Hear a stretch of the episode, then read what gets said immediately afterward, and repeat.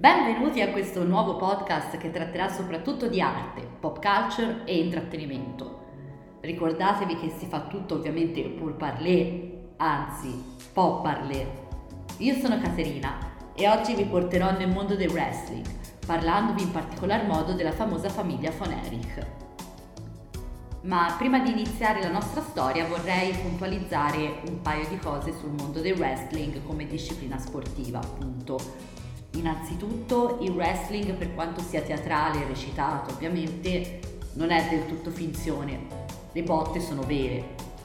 Inoltre, noi conosciamo il wrestling principalmente per la WWE, John Cena, Rey Mysterio, Eddie Guerrero, però in realtà le cose erano molto diverse prima tra gli anni 40 e gli anni 80 circa. Infatti esistevano i cosiddetti territori regionali, che erano appunto eh, diciamo dei territori con i loro wrestler e proprietari di appartenenza. Si trattava di vere e proprie compagnie che facevano vece a una realtà più grande, la NWA, National Wrestling Alliance. Questa divisione termina finalmente con gli anni 80 e l'avvento delle tv via cavo. Ed è proprio tra questi territori che si colloca la WCCW, ovvero la World Class Championship Wrestling, presieduta da uno dei protagonisti della nostra storia, ovvero lo storico wrestler Fritz von Erich. Ovviamente questo nome eh, non vi dirà molto, sicuramente penso proprio che sia sconosciuto ai più qui in Italia. Quindi chi era Fritz von Erich?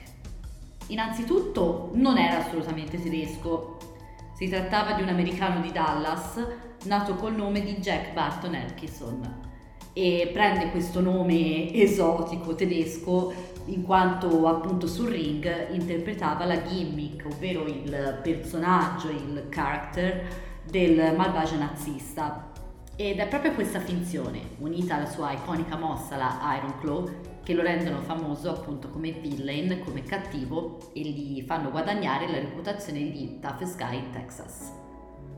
Ma non è tutto rose e fiori nel mondo di Von Erich, sin dagli albori della sua carriera.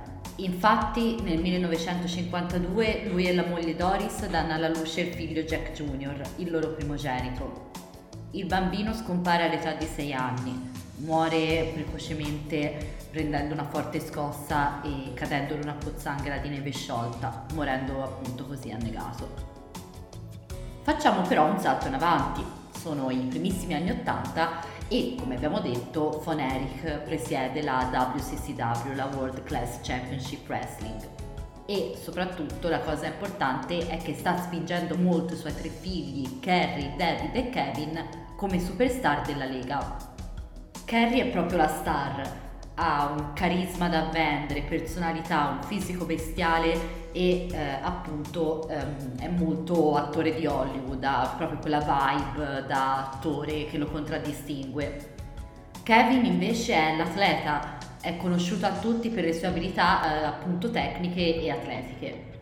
David invece è conosciuto molto come performer, appunto il miglior performer sul ring e il suo nome è The Yellow Rose of Texas, la rosa gialla del Texas.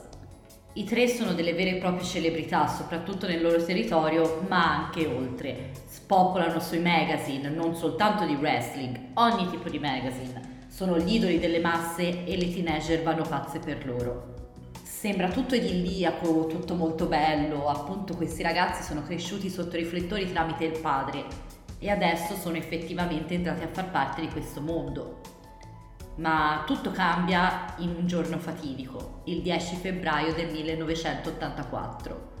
David, la rosa gialla del Texas, si trova in Giappone per l'All Japan Pro Wrestling, quando all'improvviso si sente male nella sua camera di albergo e muore lì all'età di 25 anni.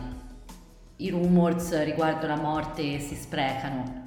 Ad esempio il suo storico rivale Ric Flair sosteneva che si fosse trattato di un'overdose che un altro wrestler, amico di David, avrebbe aiutato diciamo a, a mascherare. E invece le versioni ufficiali parlano di enterite accusa, ovvero di un'infiammazione dello stomaco, ma tuttora questa morte rimane un mistero. In tutto ciò il circo dei Von Erich non può fermarsi. Fritz rimpiazza subito David con eh, Lance von Erich, che in realtà però non era un vero von Erich. Infatti si trattava di tale William Kevin Vaughn. Il pubblico si sente preso in giro, questo nuoce gravissimamente all'immagine di von Erich. Ed è qui che entra in gioco Mike, Mike von Erich, quindi un vero, passatemi il termine, fratello. E l'unica cosa è che Mike non è come Carrie, David e Kevin, ha una stazza minore ed è assolutamente inadatto come wrestler.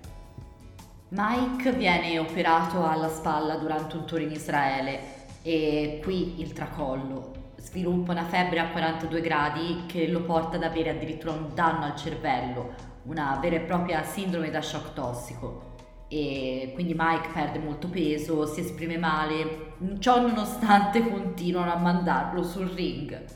E questo gli dà appunto una pressione tremenda, una pressione tale che a un certo punto non regge più e il ragazzo si suicida con un mix di alcol e pillole. Era stato arrestato qualche giorno prima per guida in stato di ebbrezza. Ma questo macabro gioco del destino non sembra assolutamente volersi fermare, così come appunto la legacy dei fratelli che Fritz continua a rimpiazzare sul ring. A questo punto tocca a Chris, sempre uno dei fratelli von Erich. Anche lui assolutamente inadatto a wrestling, soprattutto perché aveva una forma d'asma che lo porta ad avere diciamo, una conformazione ossea non esattamente adatta per questa disciplina. Infatti si rompe presto un braccio e questo per lui non è un normale incidente, appunto quello che per una persona diciamo media potrebbe essere un ostacolo abbastanza sormontabile, per lui diventa la fine della propria vita, il motivo per cui si spara in testa il 12 settembre 1991. Nel sangue di Chris vengono ritrovate anche tracce di cocaina e Valium. Adesso nella famiglia sono rimasti solo due fratelli, ovvero Carrie e Kevin, ma Carrie, la star, nasconde un segreto. Infatti ha perso una gamba durante un incidente e però continua a combattere, ovviamente, ma è dipendente dagli antidolorifici e da svariati tipi di droghe. Queste dipendenze portano Kerry alla previsione di due arresti e di una permanenza estesa in prigione. Ciò è la goccia di un vaso ormai all'orlo, lo fa veramente traboccare e Kerry non, non regge più e si spara un colpo al cuore con una calibro 44 dopo aver abbracciato il padre e avergli detto che gli voleva bene. L'unico sopravvissuto a oggi è Kevin, Kevin vive alle Hawaii con i due figli che, indovinato un po', sono wrestler, e così come la figlia di Carrie. Questa storia è stata raccontata molto bene, in maniera mega accurata e dettagliata nella serie The Dark Side of the Ring di Vice, nella prima stagione, episodio 4. Inoltre tra pochi mesi uscirà anche un film prodotto dalla A24 e intitolato The Iron Claw con Zac Efron e Jeremy Allen White protagonisti.